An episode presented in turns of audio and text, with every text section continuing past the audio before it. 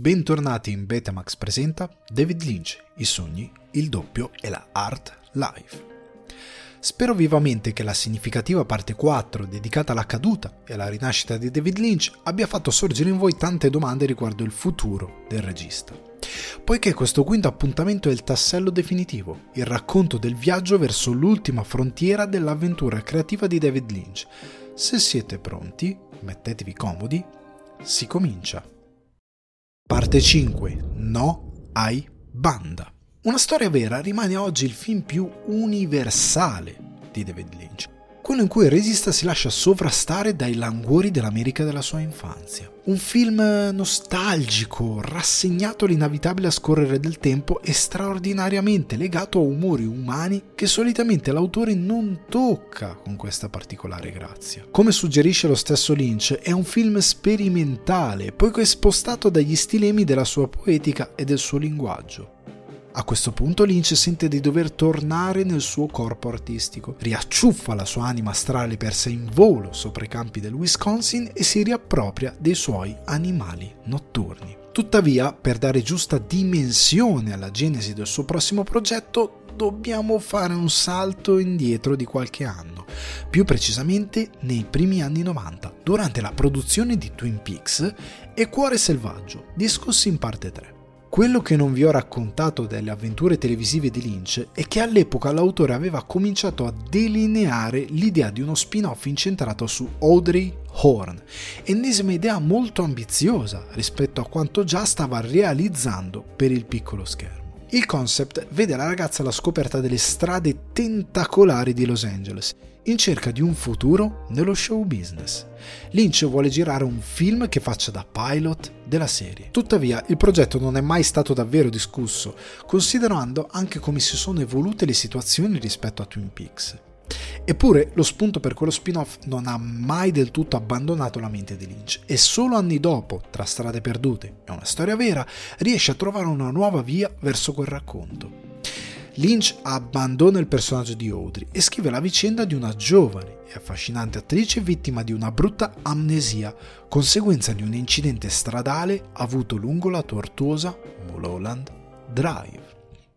Capitolo 1 Mulholland Drive Tornando alla pre-produzione di una storia vera, Lynch ha questo progetto tra le mani e propone l'idea a ABC. Questi rimangono agganciati alla storia e commissionano al regista la stesura del pilot, mettendo a disposizione un budget di 4 milioni e mezzo di dollari, portando in barca altri 2 milioni e mezzo grazie alla partnership con Disney Touchstones Television. Quest'ultima impone a Lynch di girare un finale alternativo e autoconclusivo, in modo da poter vendere il prodotto sul mercato un video europeo, esattamente come era avvenuto con Twin Peaks, se ricordate bene. Con l'accordo in tasca, Lynch vola verso il Midwest per girare una storia vera e il successivo 4 gennaio del 1999 il regista consegna ad ABC le 92 pagine che compongono la sceneggiatura, lasciando il network entusiasta. Ancora una volta il cast si forma seguendo le forze mistiche dell'intuito linciano. Naomi Watts, sepolta da una montagna di no,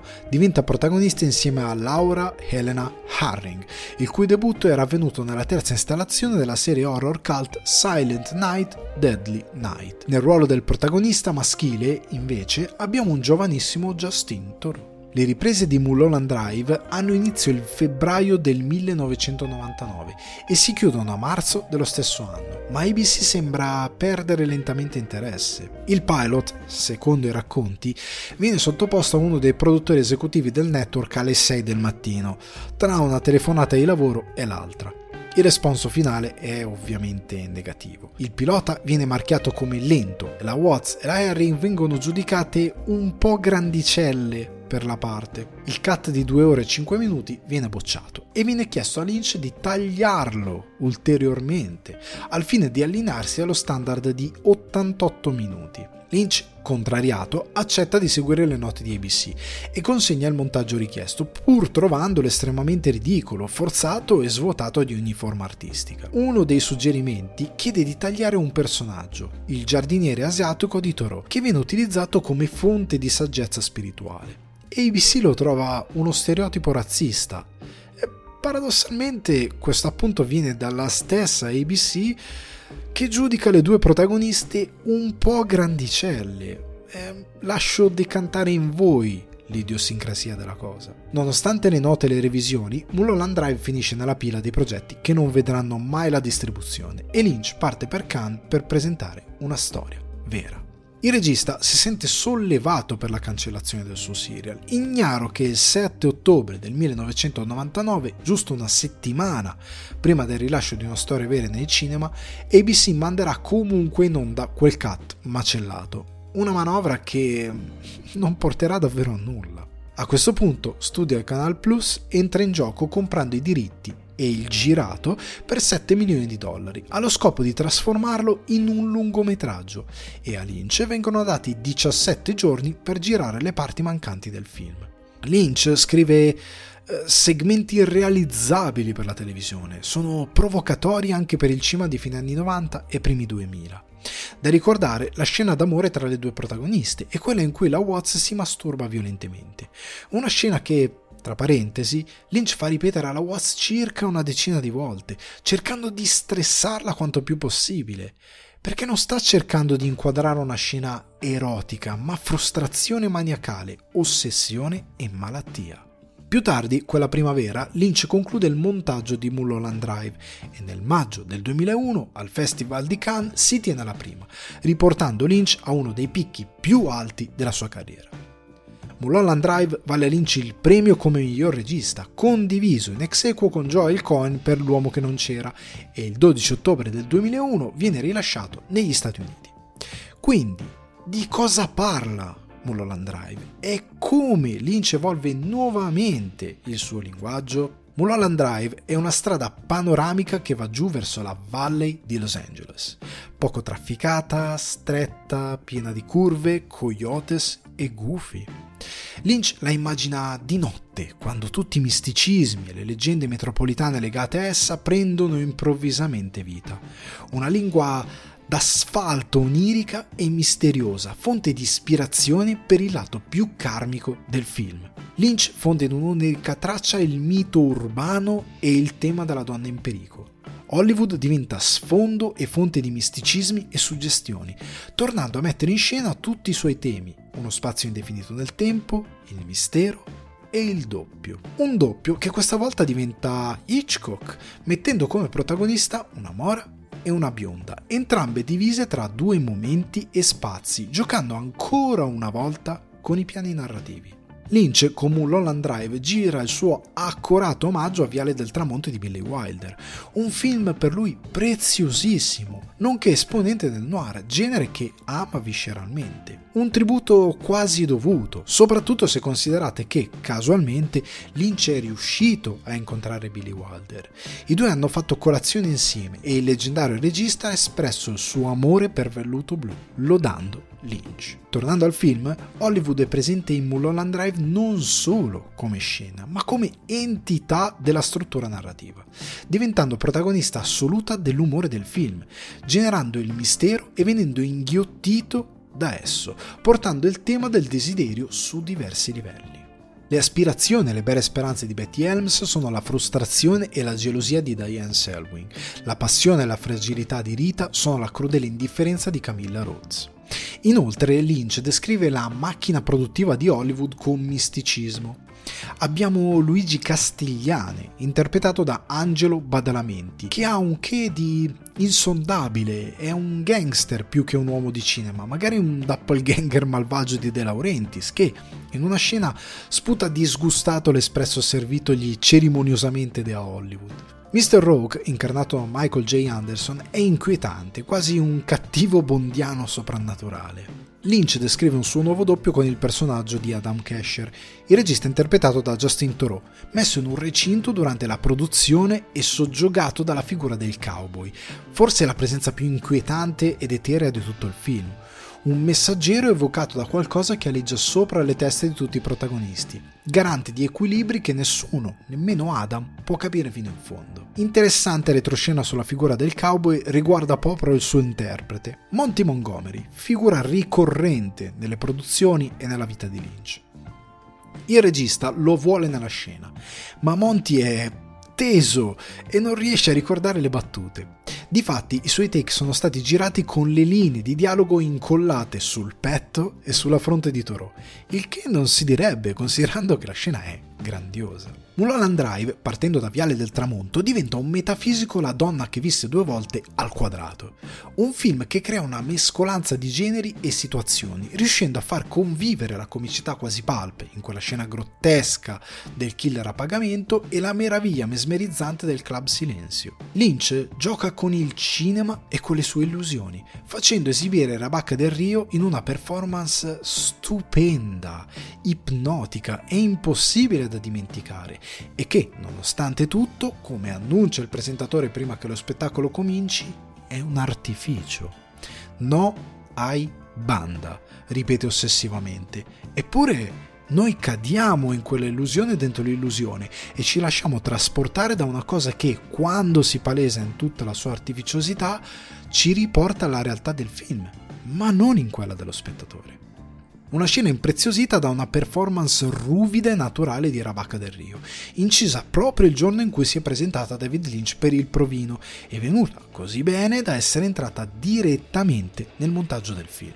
Lynch consegna al pubblico una pellicola indimenticabile, osa nella gestione delle linee narrative e del tempo, anticipando opere e autori che da lì a poco avrebbero cominciato piano piano a emergere e che ancora oggi continuano a perseguire la manipolazione di spazio e tempo nel racconto per immagini. Lynch impegna lo spettatore in quanto parte attiva del film, lo cattura tramite il dipanarsi degli eventi, rendendolo presente in uno sviluppo di sensazioni che si alternano tra piani temporali non lineari, eppure riconducibili a qualcosa di ben preciso nel mondo, quanto nella storia. Mulholland Drive è senza dubbio uno dei capolavori di Lynch, una successiva interpretazione e evoluzione nel noir che lo porta, dopo il premio a Cannes, a ricevere una nomination agli Oscar come miglior regista e che viene riconosciuto come uno dei film più belli ed eleganti mai dedicati a Hollywood. Un film che come per altre opere, per via del taglio avanguardistico, è cresciuto esponenzialmente con il passare del tempo e che nel 2016, secondo un sondaggio di BBC Culture, è stato eletto come il più grande film del XXI secolo. A questo punto Lynch entra in una fase sperimentale molto affascinante Dopo una storia vera, sembra quasi che il cammino, la art life del regista, stia cercando di ritrovare la strada verso la poetica delle sue origini.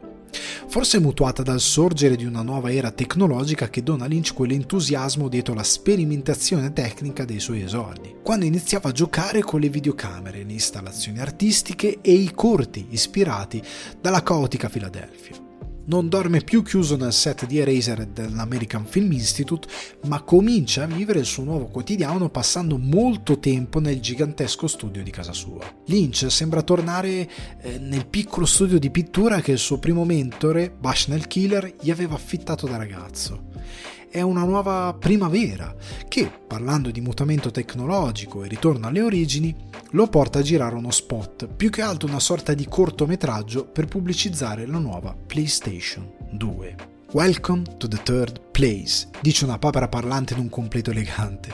Questo terzo luogo è la dimensione oltre nella quale entriamo sfruttando la creatività o, parlando di tecnologia, la potenza di una console videoludica. Lo spot ci porta indietro a Eraserhead, sogni oscuri, luoghi oltre la nostra concezione, un immaginario artistico astratto alla base della poetica di Lynch.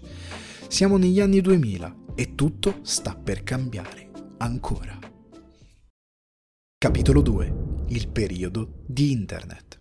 Sono gli ultimi mesi del 2001. L'11 settembre ha strappato il tessuto sociale degli Stati Uniti e il cinema diventa una priorità piuttosto relativa per Lynch che, impegnato su altri fronti, scopre Internet, cominciando a profondere largo interesse nelle sue meccaniche.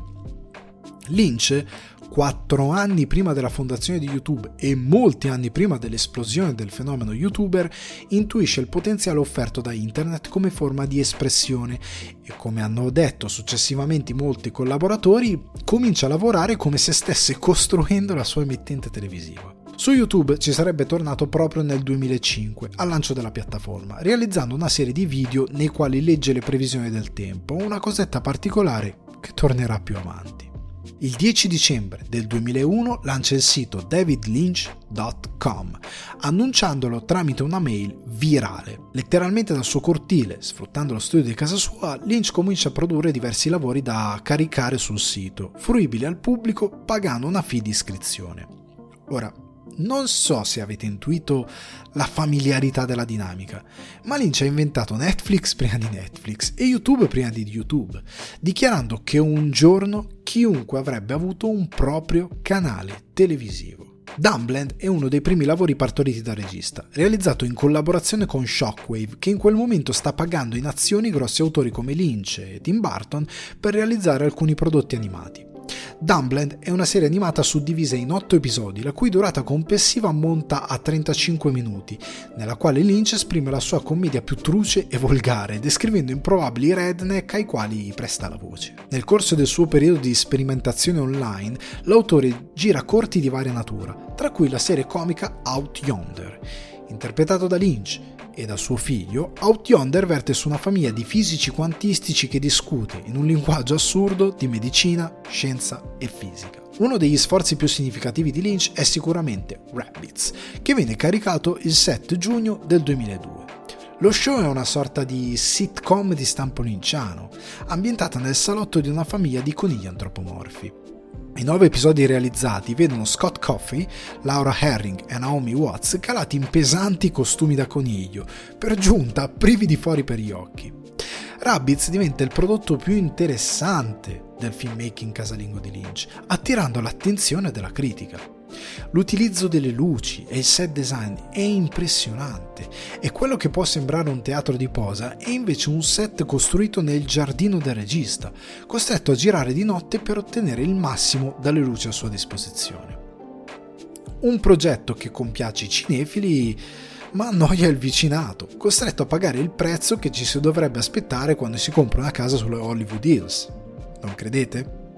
davidlynch.com è anche uno store a tema dal quale è possibile acquistare poster, cappelli, spille, tazze da caffè e magliette dedicate a Erasered. Lynch sfrutta internet nella sua espressione più contemporanea, ovvero quella del merchandising online, del broadcast yourself, del content creator e dello streaming service. Tutto con quasi un decennio di anticipo rispetto allo sviluppo commerciale. Oltretutto lo fa in un momento storico in cui alcuni preannunciano il declino di internet, motivati dalle bolle create da alcune IT company, come ad esempio la sopracitata Shockwave. Lynch però individua altrettanto in fretta e con lungimiranza le criticità del mezzo.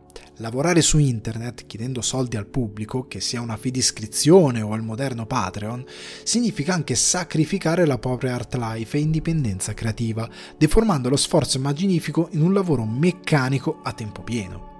Non è cosa adatta a un qualsiasi creativo che vive di ispirazioni come di ricerca tecnica, emotiva, artistica e culturale. Le forme di espressione artistiche non possono funzionare come un lavoro da impiegato dalle 9 alle 18 davidlynch.com rimane punto di riferimento per la promozione di iniziative musicali e altri lavori, ma cesserà le sue funzioni di canale di intrattenimento linciano nell'arco di qualche anno. Tuttavia, nel corso di questa incursione internetiana, Lynch ha avuto modo di approcciarsi alle tecnologie digitali e ha migliorato le sue capacità di sound designer. Il regista, per sua stessa esperienza, ha intuito come il digitale abbia riportato la comunicazione per immagini alla forma più pura Leggendo i tempi in largo anticipo, anche attraverso le sperimentazioni su davidlynch.com, ha capito come il filmmaking stava per diventare una forma d'espressione infinitamente più accessibile e popolare. Le nuove telecamere digitali sono comode, maneggevoli, hanno una buona resa e gli permettono di applicare intuizioni di messa in scena e soluzioni di regia non preventivate su carta e che in una produzione tradizionale minerebbero il piano di lavoro, impattando il budget. Lynch sta trovando i mezzi per slegarsi dal flusso produttivo del cinema mainstream, arrivando a ottenere 10-12 ore di girato in una sola giornata, qualcosa di impensabile per la pellicola. Questa voglia di mettere alla prova la sua nuova scoperta, quasi una forza che lo riporta alle origini della sua strada creativa, lo mette sul cammino di Laura Dern. I due si incontrano casualmente e sono ben disposti a tornare a lavorare insieme. Il regista allora scrive una scena per l'attrice e la chiama per girarla usando una Sony DSR PD150. Idea dopo idea e segmento dopo segmento, Lynch coltiva spunti sempre più grandi e interconnessi dalla presenza, come mattatrice unica e assoluta, di Laura Dern. Dopo un tempo di lavorazione non ben precisato, che Lynch finanzia in tasca sua, si mette in contatto con il direttore di Studio Canal, al quale propone di entrare a bordo di quello che è diventato un film low budget già in sviluppo, girato in digitale e a bassa risoluzione. La proposta viene accettata senza nemmeno presentare una pagina di sceneggiatura. Capitolo 3 Inland Empire Discutere pienamente la genesi di Inland Empire sarebbe come impegnarsi nella stesura di una tesi di laurea sulla meditazione trascendentale e sui meccanismi che portano il cervello umano a pescare quei pesci che popolano le acque profonde del nostro subconscio, quelle meravigliose fantasie chiamate idee.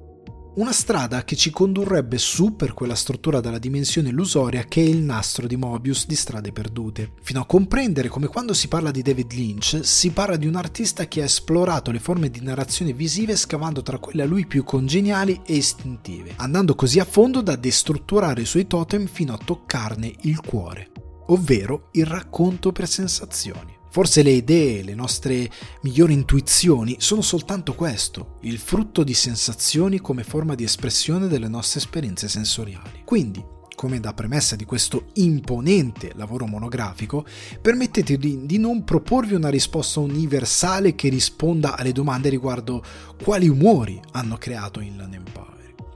Piuttosto torniamo a Erasered e mettiamoci al servizio dell'opera e del racconto di come Lynch abbia sfidato il mezzo per rincorrere nuovamente una differente incarnazione della sua art life. Il budget di Inland Empire è nebuloso. Pare che Studio Canale investa circa 4 milioni di dollari, ma nessuno sa quanto Lynch abbia investito nelle scene già girate. Mentre la produzione, la cui durata totale è di oltre 3 anni, sarà dopo quella di Erasered la più impegnativa della sua carriera. Al cast si uniscono Jeremy Irons, Justin Thoreau, Harry Dean Stanton, Grace Zabriskie e William Macy in un piccolo ruolo. Le ispirazioni per il film sono molteplici e il regista confeziona finalmente un seguito spirituale, quindi per intenzione e sviluppo dello storytelling e non di trama, di Erasered. Lynch scrive inizialmente delle scene scollegate, scampoli di idee unite usando i temi a lui cari. Una donna in pericolo, differenti realtà, piani ed esistenze, il male e il bene, il doppio e un mito popolare oscuro e misterioso. Lynch ritrova un po' di quella malattia del suo esordio, rivolgendo il proprio sguardo al tema dell'oscurità decadente, e tutto grazie a un viaggio che riaccende i temi alla base dei suoi esordi. Durante la posta di Mulholland Drive, Lynch viene persuaso a far parte dell'International Film Festival of the Art of Cinematography di Lodz, in Polonia. Una città oscura, avvolta nella nebbia, popolata da industrie fatiscenti e abbandonate, illuminata da lampioni rotti e traboccante di tutte quelle suggestioni a lui familiari. Lynch adora la città, scatta un sacco di fotografie e apprende un mito popolare che utilizza come uno dei temi portanti di Inland Empire, lasciando all'interpretazione magistrale di Grace Zabriskie uno dei momenti più enigmatici e destabilizzanti della sua filmografia. Quando la produzione si sposta in Polonia è pieno inverno e la Dern, come altri personaggi, deve indossare i costumi della San Fernando Valley per girare su un set a meno 30 gradi. Gli attori possono stare in scena per circa un minuto e non oltre, approfittare del cut per saltare su un van riscaldato e tornare a girare la scena appena possibile. Inland Empire è un ritorno alle origini che genera però un'evoluzione e non un'involuzione verso qualcosa di sicuro e già esplorato. Lynch ha occasione di dare sfogo alle sue nuove forme di racconto visivo, curando ogni singolo aspetto tecnico. Si presta come direttore della fotografia, si occupa del montaggio e operatore di camera e trova soluzioni di luci che si adattino con una perizia tecnica impressionante a un mezzo che, solo in tempi recenti, Hollywood ha imparato a discutere con molto meno scetticismo. Spostandosi tra la California e la gelida Polonia, Lynch fa di Laura Dern una sorta di Alice, persa in uno specchio deformato e dominato da un male impalpabile. il cosa di Inland Empire viene dato allo spettatore quasi subdolamente, senza dargli occasione di digerirlo, spostando subito il centro narrativo su di un come che ha un crescendo di visioni, spazi sensoriali e scene inquietanti nelle quali un certo senso di disagio permea lo storytelling. Un marito pericoloso e geloso, un film maledetto, una storia clandestina, una ragazza che si perde nella piazza del mercato come una creatura incompleta, il vicolo, la via verso il palazzo, se oggi è oggi o ieri o due giorni fa o le 9.45 dopo la mezzanotte. Ancora una volta Lynch crea una mescolanza di generi e umori, ma senza tradire se stesso o cedendo a inutili forzature. Il costrutto di Inland Empire è pensato per disorientare lo spettatore. Il metacinema si esprime come mai prima d'ora attraverso diverse soluzioni e Rabbits, la surreale sitcom girata per davidlynch.com, contamina il racconto. Lynch utilizza ancora scampoli di commedia e il duo composto da Jeremy Irons e Harry D. Stanton è formidabile, carico di una sinergia comica stralunata, riuscendo a far sorridere con situazioni tragicomiche che probabilmente si sono viste qui e là su qualche set cinematografico. Inland Empire, un film che noi potremmo voler definire sperimentale, è invece un qualcosa che Lynch guarda con lucidità, con un preciso intento narrativo nel quale le intuizioni, le ricerche stilistiche, le sensazioni dominano il racconto e il suo senso. Un film tecnicamente quasi scritto giorno per giorno, un po' alla Godard, una produzione quasi impossibile se non grazie alle condizioni di ripresa digitale cercate da Lynch e che impone, più di altri film, la logica narrativa del sogno, piegando gli eventi in un flusso avvolgente dal quale lo spettatore può solo lasciarsi sovrastare la manipolazione della realtà non passa per l'effetto speciale, ma per la messa in scena, le azioni dei personaggi e quanto accade attorno a loro. Lynch racconta il suo film allo spettatore in una scena chiave. Prima però lo stordisce, poi lo trascina profondamente nel fitto del bosco narrativo di quello che accade a schermo e, come in ogni buon mystery o noir, lo distrae fino al meraviglioso finale che, quasi come nel club silenzio di Mulholland Drive, svela il trucco e si fa quasi beffa del senso di smarrimento dato dall'ebbrezza onirica del viaggio mi permetto di prendere in prestito le parole di Gianni Canova per rimarcare come Inland Empire non faccia parte del cinema fast food.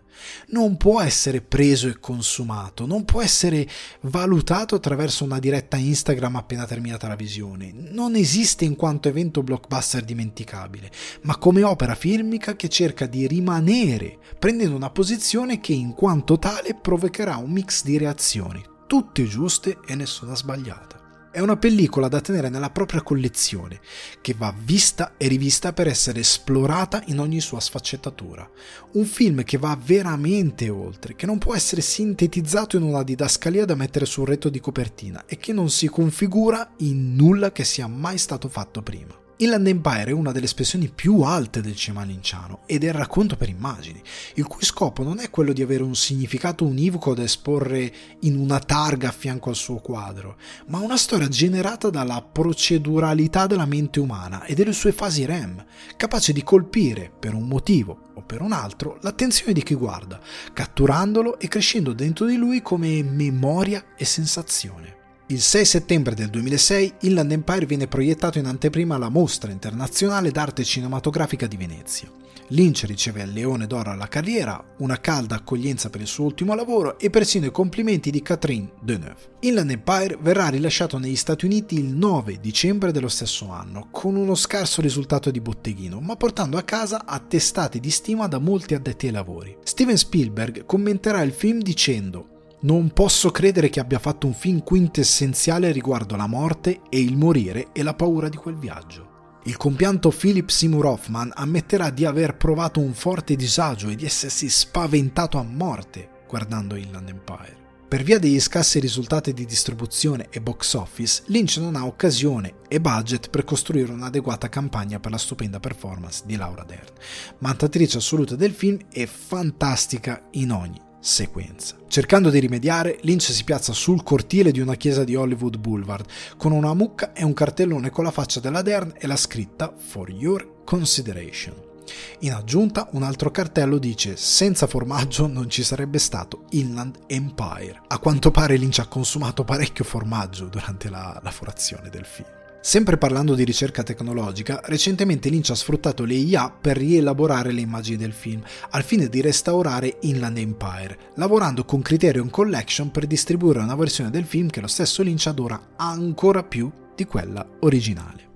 Capitolo 4 La strada verso casa Dopo Inland Empire, Lynch attraversa quello che è il suo più lungo periodo lontano dalle scene, mettendo una certa distanza tra sé il cinema e la televisione, due ambienti che non sembrano mostrare più le condizioni necessarie per realizzare un suo concept. Nel 2010 scrive la sceneggiatura di Antelope Don't Run No More e si mette in moto per cercare una produzione disposta a realizzare il suo progetto, ma risulta piuttosto chiaro che non esistono le condizioni. La trama si svolge a Los Angeles, intreccia i fili di Mulholland Drive e Inland Empire in una narrativa fantastica che si popola di alieni, animali parlanti e Pinky, un tormentato musicista.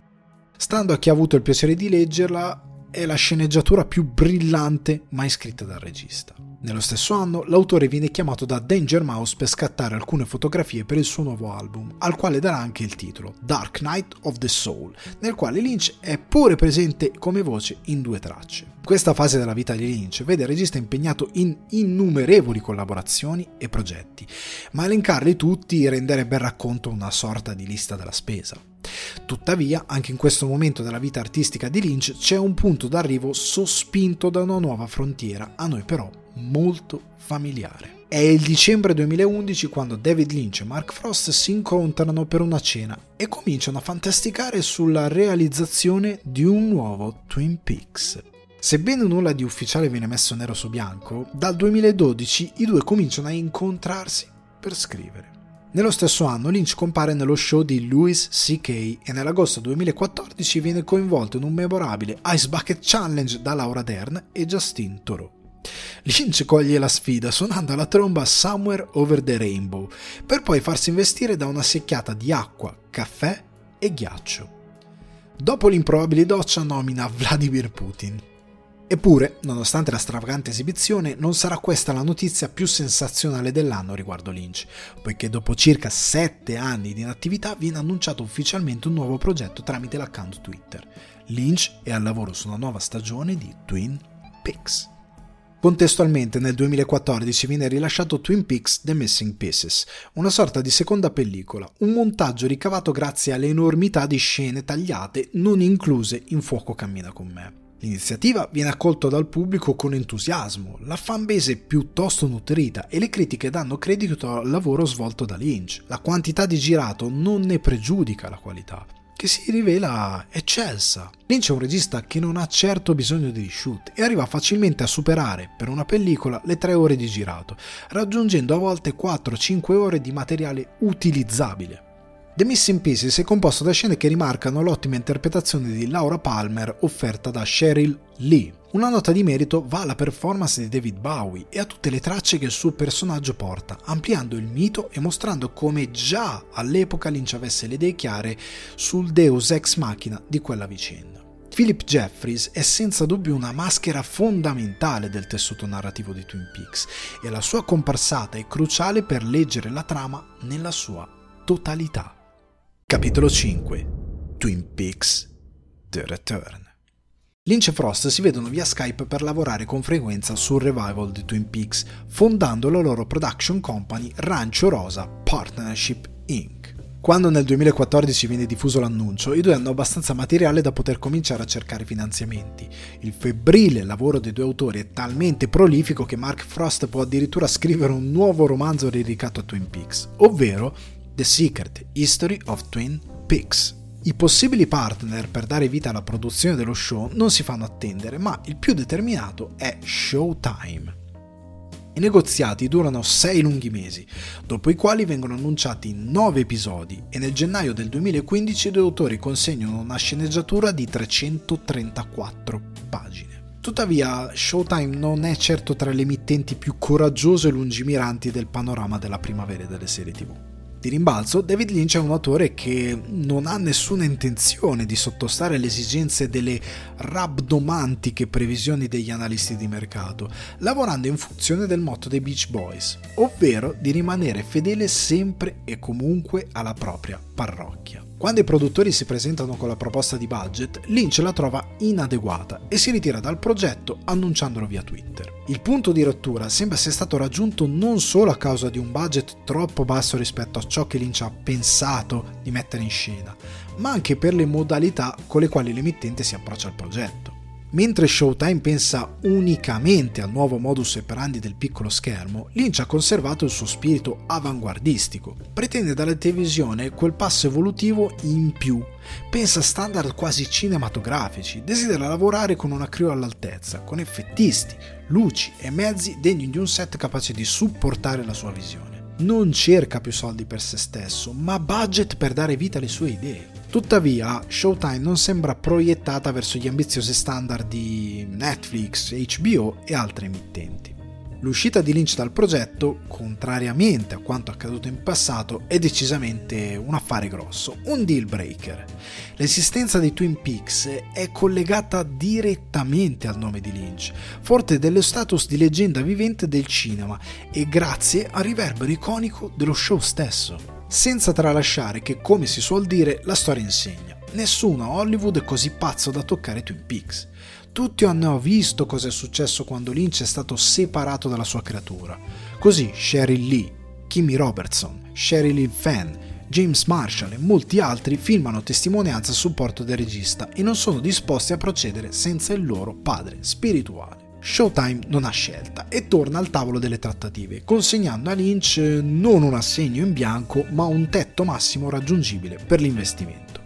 Lynch è soddisfatto e a fine riprese lo sarà anche la produzione, scoprendo piacevolmente come il regista sia stato capace di dosare alla perfezione il budget fornito. Il 16 maggio del 2015 Lynch annuncia di essere tornato a bordo e che la produzione è ufficialmente iniziata. Lynch e Frost nel frattempo hanno continuato a scrivere e grazie al budget messo a disposizione gli è consentito di andare ben oltre i nove episodi proposti inizialmente dal network. Lynch, come fosse uno dei Blues Brothers, rimette insieme la banda. Dwayne Dunham torna in cabina di montaggio, Angelo Badalamenti alle musiche e larga parte del cast della serie originale riprende i propri panni, coinvolgendo anche attori quali Naomi Watts, Jim Belushi, Jennifer Jason Leigh, Monica Bellucci, Michael Cera, Tim Roth, Baltasar Ghetti e molti altri. Robert Foster sostituisce il Michael Onkin, da molti anni ormai lontano dalle scene, per vestire i panni del nuovo sceriffo di Twin Peaks, ovvero Frank Truman, fratello di Henry Truman. Una scelta molto interessante considerando che durante la produzione di Twin Peaks Foster era stata la prima scelta per interpretare Henry. La Principal Photography avvia il settembre del 2015. Le riprese seguono un serrato e lunghissimo shooting script, muovendosi location per location e tenendo all'oscuro della totalità degli eventi tutti gli addetti ai lavori, cast compreso. Eccezione fatta per Kyle McLachlan, il vero doppelganger di Lynch, che è il solo ad avere la copia dell'intera sceneggiatura. Il resto del cast riceve le proprie battute il giorno delle riprese, anche se stando a quanto dichiarerà Mark Frost dopo il lancio della serie, il viaggio di Cooper è qualcosa che si è sviluppato a produzione in corso, inseguendo nuovamente quel concetto di scrittura per sensazioni tanto caro a Lynch. Recuperiamo il filo del discorso e andiamo con ordine, poiché a partire dal settembre 2015 un gelido inverno cala sulla produzione e l'attesa si cristallizza in una totale assenza di notizie. L'assordante silenzio produttivo viene interrotto nell'agosto del 2016 durante l'Oana Music Festival. Eddie Vedder, imbracciando la sua chitarra acustica, introduce un nuovo brano scritto e inciso appositamente per la nuova stagione di Twin Peaks. E intitolato Out of Sand. Un pezzo cupo, fatto di riferimenti iconografici al mondo di Twin Peaks e pregno di tetri significati. Out of Sand, qualora vogliate impegnarvi in un'analisi del testo, suona come il tracciato astratto dell'Odissea di Cooper, una ballata dolente per un improbabile paladino della luce, baluardo dell'eterno scontro tra bene e male, le cui gesta vengono messe in musica da un menestrello grunge. Inutile dire come anche questo pezzo abbia in qualche modo un carattere linciano. La versione da studio suona come filtrata da un vecchio grammofono. La voce di Vedder passa attraverso una nube elettrica, una frequenza che riecheggia i misteri di una leggenda tragica. Come il passaggio di nuvole rapide sulla produzione cala ancora una volta, il silenzio. Il revival di Twin Peaks manca di un anno l'obiettivo posto da Lynch di tornare esattamente 25 anni dalla conclusione della serie, rispettando quel cupo presagio sussurrato da Laura Palmer alle orecchie di Cooper. Sfortunatamente i dissapori produttivi dei quali abbiamo parlato hanno minato il raggiungimento del traguardo. Le riprese si chiudono ad aprile 2016, qualche mese prima del concerto di Vedder, e Lynch si chiude in una post-produzione lunga un anno. Finalmente, dopo una serie di teaser trailer, il 21 maggio del 2017 Showtime manda in onda una premiere di due ore di Twin Peaks The Return. Quattro giorni dopo, il 25 maggio, durante il 70 Festival di Cannes, al Grand Théâtre Lumière del Palladio Festival vengono proiettati due episodi pilota, onorando il regista a 27 anni di distanza dalla sua Palma d'Oro e a 25 dai fischi per fuoco cammina con me. Contrariamente alla prima incursione di Twin Peaks sugli schermi del festival, questa proiezione è un successo e Lynch riceve una standing ovation di circa 10 minuti. Twin Peaks, dopo 26 anni, è tornato al centro dell'attenzione, ma quale processo innovativo ha reso possibile tale risultato? Come ha potuto David Lynch innovare un mezzo in piena rinascita? La primavera delle serie TV sta raggiungendo uno dei picchi più importanti della sua evoluzione. Da un lato figlia dei semi piantati da Lynch Frost sul finire degli anni Ottanta, dall'altro foriera di quello strano fenomeno dell'industria che cade sotto il concetto di nostalgia il pubblico cannibalizza i miti del passato e mentre una serie come The Big Bang Theory comincia il suo declino, le emittenti progettano reunion e revival di opere simbolo degli anni 90 e dei primi 2000. Serie come The X-Files, Will e Grace o Roseanne tornano e vogliono tornare in tv con il benestare assoluto dello spettatore. Revival che nonostante i nuovi mezzi e le rinnovate messe in scena della serialità autoriale e non sono costretti a cristallizzarsi in stanche meccaniche, riusumando quel concetto di TV rassicurante perdurato fino ai primi anni 90.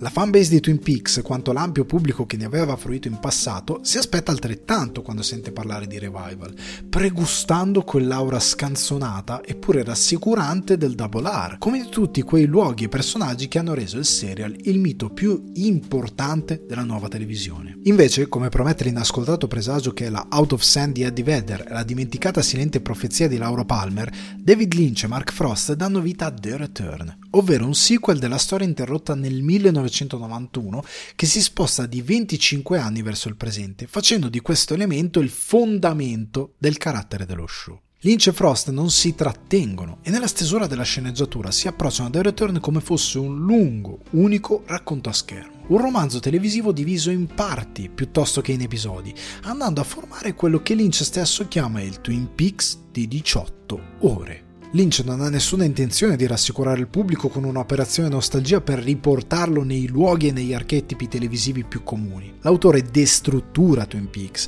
partendo dal mito creato nel 1989 per traslarlo verso il presente, reinventando gli stilemi del racconto televisivo, giocando con i personaggi e gli umori della vicenda. The Return non ha l'ossatura canonica di un serial televisivo e la messa in onda a cadenza settimanale va a spezzare quello che è il flusso di un racconto che non ha recap e non ha ridondanze di scrittura e messa in scena a guidare il pubblico. Le cosiddette parti non sono definite tali per un vezzo autoriale, ma perché vivono con la stessa logica dello storytelling di un romanzo. Difatti la densità del racconto è tale da prendere forza quando si riduce il tempo di fruizione e si gode dello show in intervalli di tempo più brevi. The Return è una delle poche serie nelle quali ha senso il binge watching. L'idea seriale di dover terminare ogni episodio con un cliffhanger viene rivisitata per giocare con la costruzione del build-up emotivo e narrativo lungo tutta la stagione. In questo modo lo spettatore non sa bene dove verrà portato nella parte successiva, poiché è spiazzato da un racconto che non vuole mascherare con gli artifici del mezzo la schematizzazione dell'architettura della storia, poiché va oltre. Lynch mette nuovamente al centro del suo racconto il fascino del mistero e ammalia il suo pubblico portando alla scoperta dei personaggi e del loro ruolo nel tessuto della vicenda. Il linguaggio stesso è puramente linciano, convertendo per il piccolo schermo il cinema di sensazioni e la comunicazione astratta fatta di sound design e immagini. Lynch, contrariamente a quanto accaduto negli anni 90, non ha interesse alcuno a moderare i toni del suo racconto per favorire la fruizione al pubblico massificato, limitandosi a mettere in scena il suo Twin Peaks esattamente come lo ha pensato. Il cinema di Lynch, quello che larga parte del pubblico non ha mai visto e che ha rigettato con fastidio quando si è trovato a guardare Fuoco cammina con me, viene applicato e interpretato secondo i tempi e gli spazi del nuovo occhio dello schermo televisivo, raggiungendo uno standard completamente unico nel panorama della serialità contemporanea. Si allarga la scena e le conseguenze di un mondo spostato di 25 anni nel futuro vanno irrimediabilmente a modificare la visione che Lynch ha del presente e di rimbalzo anche di Twin Peaks e dei suoi personaggi. Le carte vengono rimescolate, Lynch sposta l'attenzione calando lo spettatore nelle conseguenze del passaggio del tempo, come se dopo 25 anni di assenza tornassimo nella cittadina di provincia nella quale siamo cresciuti,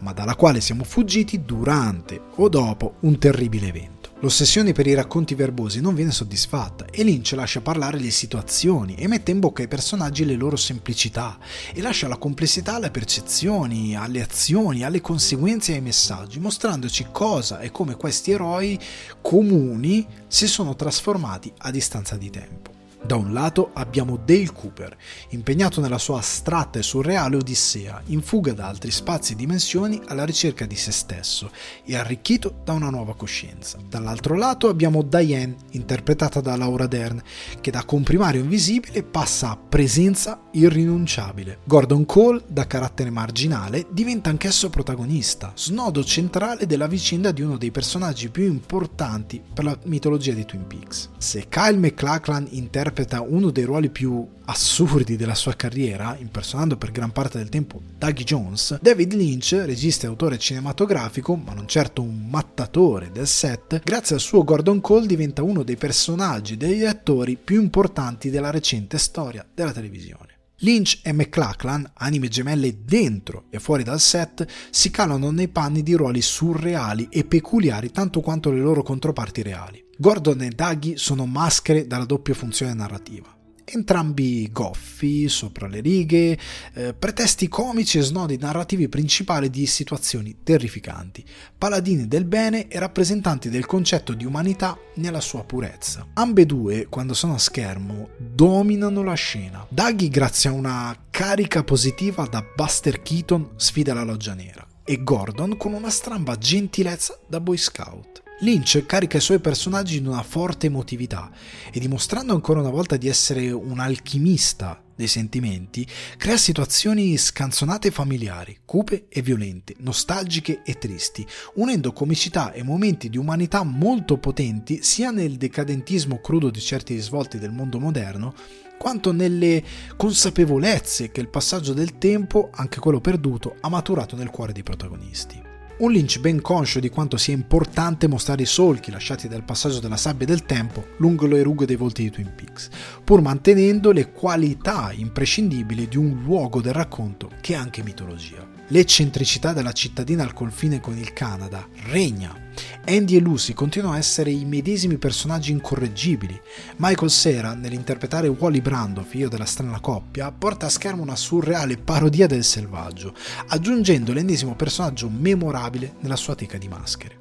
Il dottor Jacobi diventa un fanatico della comunicazione virale complottista, un arrabbiato del web. I Mitchum Brothers, una coppia di fratelli gangster accompagnati da un seguito di vallette svampite, sono il marchio di un universo narrativo che vuole trovare la sua cupezza in altro e che anche in due mobster spietati trova l'assurdo. Jerry Horn è diventato il protagonista di uno stoner movie della terza età e l'immancabile Nadine torna armata di una lucida e folle consapevolezza di sé apprezzato anche il ritorno di David Duchovny nei panni di Denise Bryson. Se negli anni 90 Lynch vedeva la transessuale Denise Bryson come accettato e produttivo membro dell'FBI, nel 2017 la vede a capo del bureau. Sembra confermare come le visioni sulla società espresse dal regista non si fermino mai, spesso andando oltre i tempi. Lynch sfodera la sua capacità di riuscire a scrivere dei dialoghi semplici, comuni, eh, magnificamente credibili e quotidiani, misurati alle bocche dei personaggi che li pronunciano. Il sopra le righe diventa il gioco quotidiano tra un gruppo di detective, mentre criptico e surreale si incontrano nelle battute scambiate da Gordon Cole, Diane e Albert. Quanto stupisce di questo The Return è la carica umana e l'innocenza quasi infantile di molti protagonisti e comprimari, molti dei quali alla rincorsa di una soluzione alle proprie vite. Ancora una volta la galleria di caratteri è ampia e centra pienamente l'obiettivo di dare una dimensione tangibile a ognuno di loro all'interno di quell'unica narrativa da romanzo che è The Return. Amanda Seyfried incontra il futuro, l'estrema conseguenza dell'America rurale e di quell'eterna ragazza sregolata che è Shelley Johnson. Naomi Watts con la sua Jenny E è la moglie tipo che il surreale, se avesse un'incarnazione, vorrebbe avere e non a caso è la moglie di Dougie Jones, quello che per Lynch Frost è stato il personaggio più divertente da scrivere.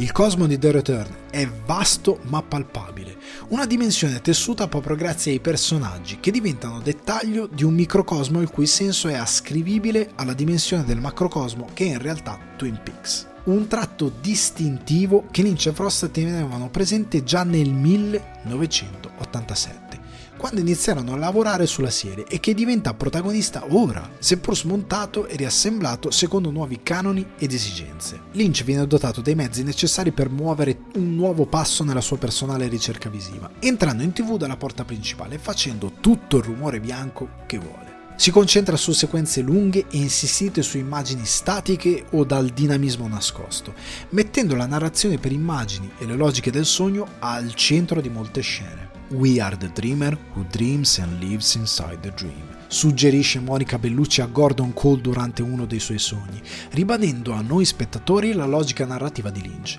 Il piano onirico e le sue leggi, come il concetto di realtà come sogno lucido, sono i temi che ritornano centrali, anche visivamente, in The Returns. Chi è il sognatore del sogno nel quale stiamo vivendo? Siamo noi o è qualcosa di diverso? Magari qualcosa oltre noi, magari un dio malvagio. Nella parte 8 di The Return, Lynch segna il capolavoro del mezzo televisivo. Frost in fase di scrittura suggerisce l'esigenza di raccontare le origini del male che alberga in Twin Peaks. L'idea è di partire da White Sands, in New Mexico, nel 1945, quando il mondo assiste al test della bomba atomica. Le circa 15 pagine di sceneggiatura che Lynch e Frost mettono su carta formano quel capolavoro per immagini che è la parte 8 di The Return e nel quale la genesi oscura che alberga i bossi di Twin Peaks viene raccontata senza ricorrere all'uso ossessivo e didascalico dei dialoghi. In un certo senso, Lynch e Frost mostrano una forma di rispetto verso il pubblico, ritenendolo molto più intelligente di quanto non facciano i network e il cinema degli spiegoni. Un semplice Got Light un grido nella notte e un messaggio recitato alla radio in loop diventano il richiamo per un mondo nuovo dove un male atavico si muove liberamente senza restrizioni, una piaga scatenata forse dall'uomo stesso.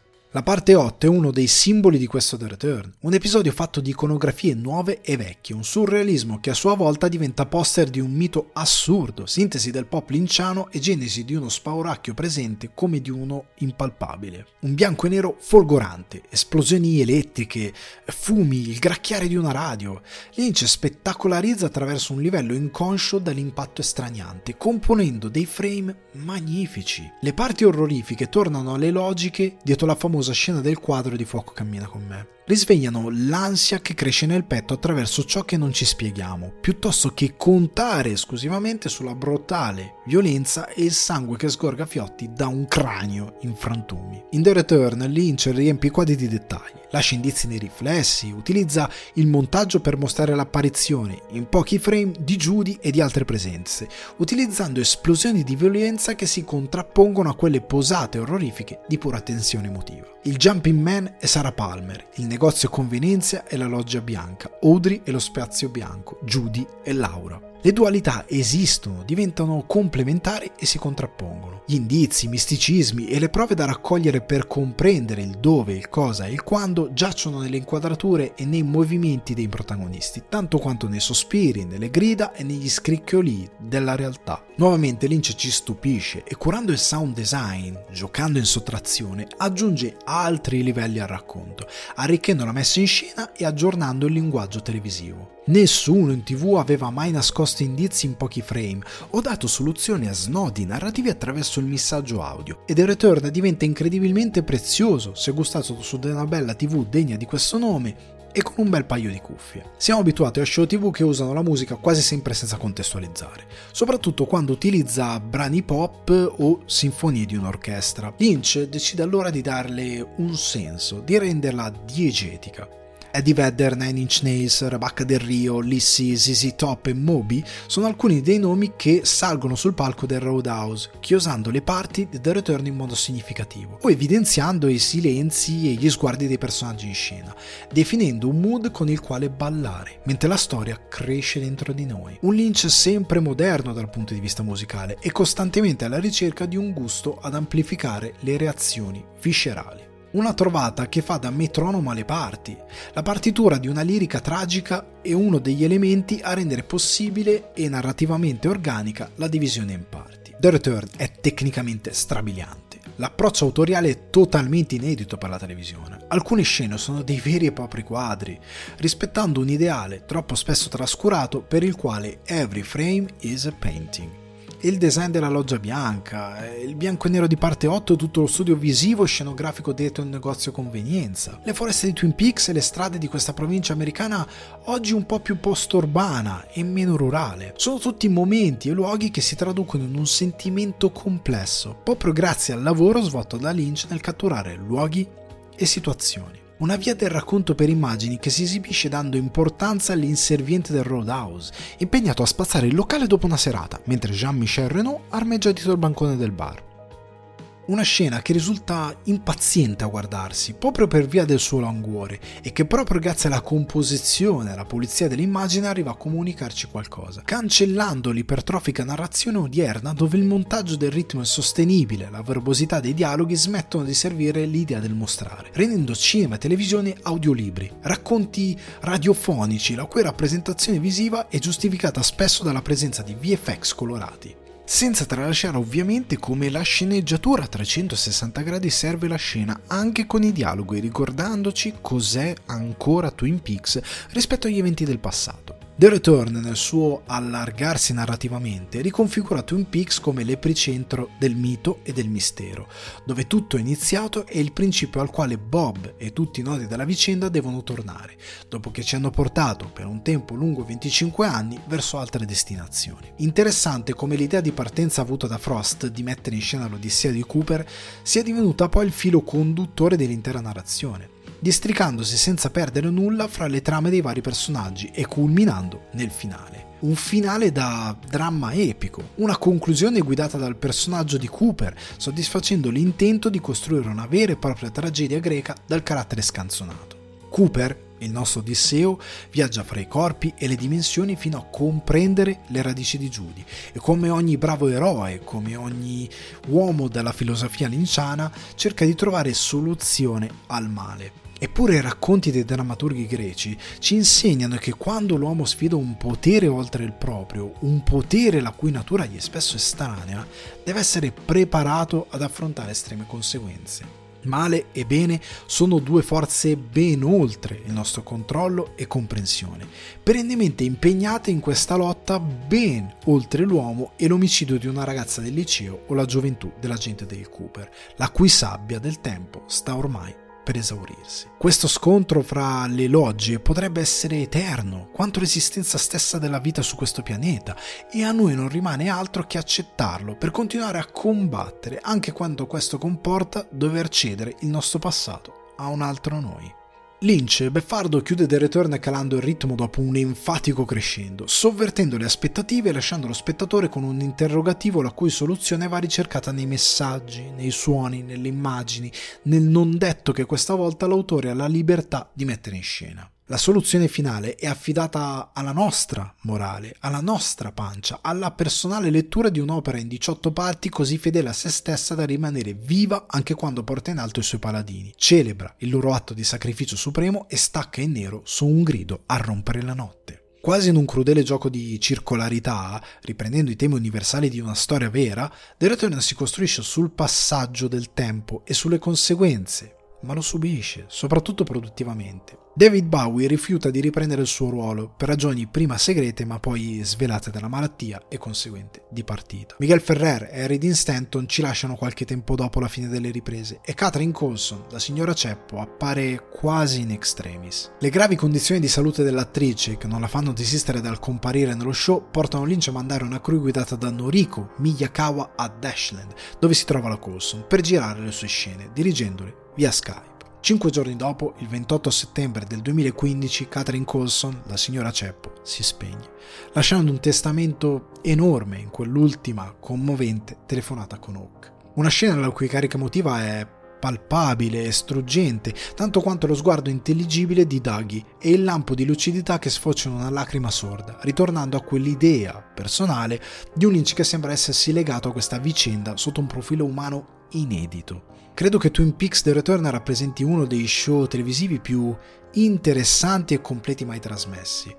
Ho aspettato di settimana in settimana ogni nuovo tassello di questo quadro imperscrutabile, complesso, affascinante e misterioso. Con il susseguirsi dei rewatch mi sono ritrovato a ripensare ai particolari, alle rotture, alle provocazioni lanciate verso un mezzo pop che ha pensato di essere maturo e non ha retto nuovamente il confronto con un qualcosa di insondabile per gli stessi addetti ai lavori. The Return è quel fascino atavico per l'oscurità riflesso da tutti i protagonisti di Lynch, l'abisso che vuoi esplorare anche se ti paralizza e ti lascia incerto quando ti avvolge. Dalla messa in scena, passando per il montaggio, la composizione dell'immagine, concludendo con la narrazione, The Return è un fenomeno televisivo che va studiato oltre la ricerca del cosa è successo. Un progetto che ha sicuramente ricevuto il plauso del pubblico appassionato e della critica e che conferma quanto Lynch non riesca a fermarsi, continuando a rincorrere la sua ricerca narrativa, trovando soluzione a quella prima intuizione avuta a Filadelfia quando ha avvertito una brezza del suo quadro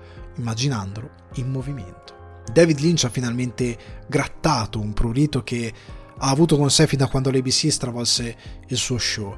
È ritornato nel luogo che ama di più, dando soluzioni a personaggi umani a lui cari, commuovendosi sul set, girando quella magnifica scena tra Big Ed e Norma sulle note della canzone di Otis Redding I've Been Loving You Too Long. Capitolo 6 Everyone, have a great day! Dopo Twin Peaks The Return, Lynch ha riconquistato una certa popolarità e qualcuno si aspetta che dopo aver lasciato una nuova impronta sulla televisione possa tornare a lavorare al cinema. Ciò avviene solo collateralmente. Nel 2017 Lynch recita al fianco di Harry Dean Stanton in Lucky, impegnato nel suo ultimo ruolo prima della scomparsa. Nel 2019 viene premiato con un Oscar alla carriera, circondato da Kyle MacLachlan, Laura Dern e Isabella Rossellini. Il 20 gennaio 2020, per il compleanno del regista, viene rilasciato su Netflix il cortometraggio What Did Jack Do? Un corto di 17 minuti scritto, diretto, montato e interpretato da Lynch e una scimmia. La storia è semplice, un detective interroga una scimmia sospettata di omicidio. What Did Jack Do è stato girato nel 2016, un corto su commissione della Foundation Cartier pour l'Art Contemporain e ha avuto una premiere in Francia l'8 novembre del 2017 e una negli Stati Uniti durante il Festival of Disruption di New York City del 2018, evento organizzato dallo stesso David Lynch opera sopra le righe, ma carica dell'umorismo e della poetica dell'autore che in questa nuova stagione della sua vita è protagonista di molte altre collaborazioni e comparsate che richiederebbero una nuova lista della spesa per essere menzionate. A questo punto si sta per aprire una fase molto complicata non solo per Lynch, quanto per il mondo intero. La pandemia. Questa diventa occasione per Lynch di rispolverare una vecchia abitudine e da maggio 2020 fino a ben oltre il periodo della pandemia, ovvero dicembre 2022, Lynch riprende in mano il canale YouTube aperto nel 2018 e comincia nuovamente con l'upload delle sue giornaliere previsioni del meteo. Il format diventa occasione per consigliare musica, augurare buon compleanno a diversi personaggi del mondo dello spettacolo e Lynch riposta vecchi corti, condivide le sue lavorazioni in legno con i follower e tutti i giorni, oltre al meteo, estrae un numero come fosse un'eterna lotteria. Lynch si diverte, ritorna a essere content creator per il pubblico costretto a casa. Su David Lynch Theater, questo è il nome del canale, Lynch rilascia Fire, Pozar, corto animato nato dalla collaborazione con il musicista polacco Marek Zabrowski, con il quale ha inciso l'album Polish Night Music, rilasciato nel 2007.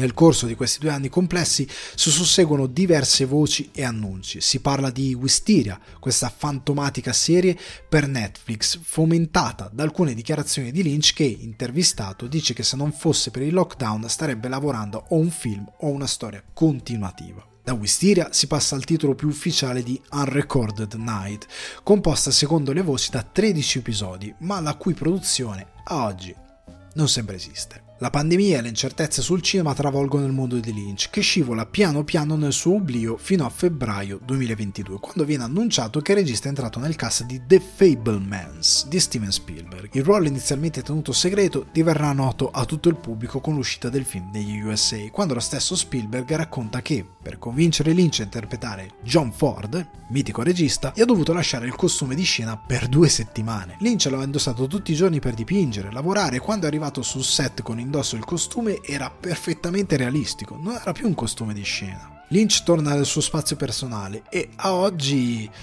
non è chiaro se stia girando o abbia girato qualcosa per il cinema o più probabilmente per la televisione. Sappiamo che sfortunatamente non collaborerà più con il maestro Angelo Badalamenti, che si è spento l'11 dicembre 2022, lasciando alle sue spalle una gigantesca eredità grazie ai molti anni spesi lavorando con David Lynch. David Lynch è indubbiamente uno degli autori cinematografici più discussi e importanti del nostro tempo, capace di segnare il cinema nell'arco di 10 film e rivoluzionare per ben due volte la televisione con una serie composta da tre stagioni sparse lungo 27 anni di storia. È assolutamente sbalorditivo, come ci sia moltissimo da dire e da imparare da tale regista, un personaggio della settima arte che sfortunatamente non sembra più trovare spazio nel cinema contemporaneo. Spero con tutto il cuore che questo viaggio attraverso la art life di David Lynch sia stato per voi prezioso per comprendere la grandiosità delle sue opere e per apprezzare il suo lavoro.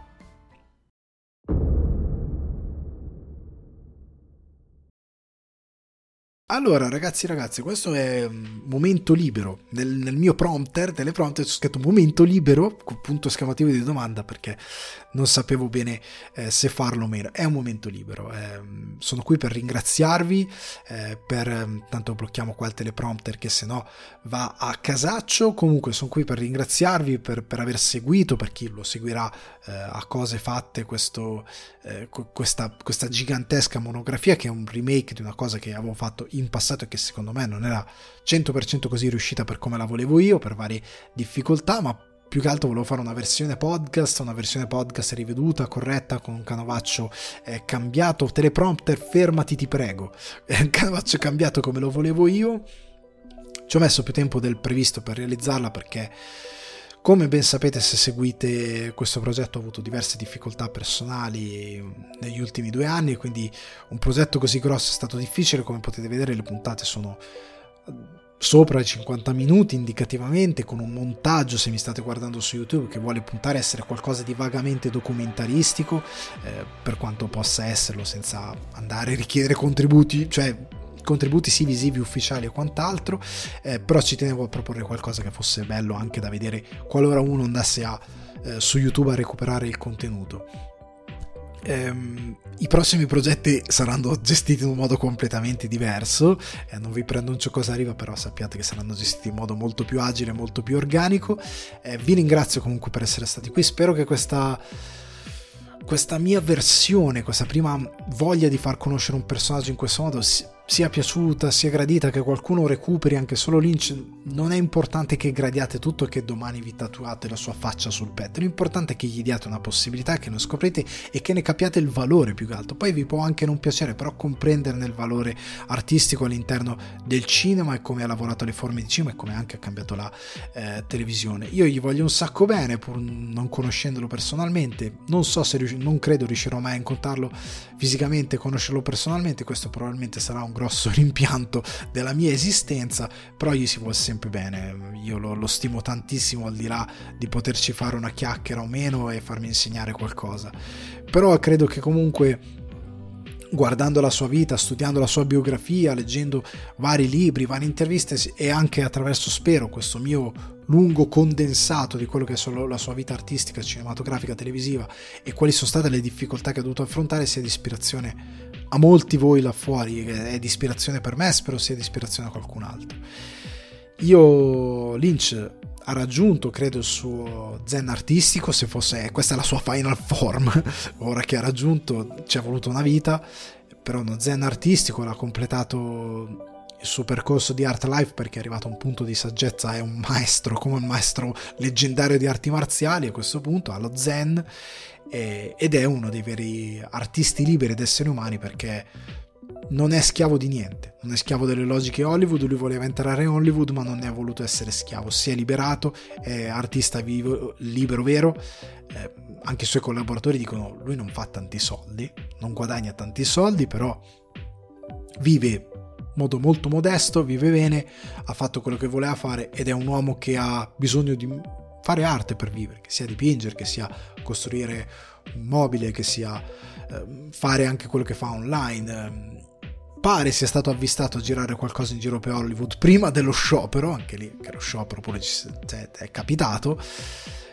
Non si sa se vedremo davvero qualcosa. Conoscendo i suoi tempi produ- produttivi, magari in post produzione, e lo vedremo tra un anno e mezzo. Se finirà la post produzione, eh, tra un anno e mezzo di meno, quello che ha fatto, qualsiasi cosa lui abbia fatto, però Vedremo, vedremo cosa succederà. Io vi ringrazio, vi mando un grosso abbraccio, un grosso eh, tanto affetto per chi ha seguito sia in podcast sia su YouTube, non importa, l'importante è che abbiate seguito, che condividiate questa cosa, magari conoscete qualcuno appassionato di cinema o fissato con Lynch che vuole eh, sentire una, una monografia di questo tipo io niente, vi saluto, condividete, mettete un mi piace, per, è il ringraziamento più grande che mi potete dare. Un mi piace, una condivisione, un commento, fatemi sapere cosa ne pensate, votate, condividete e mi aiutate già tantissimo.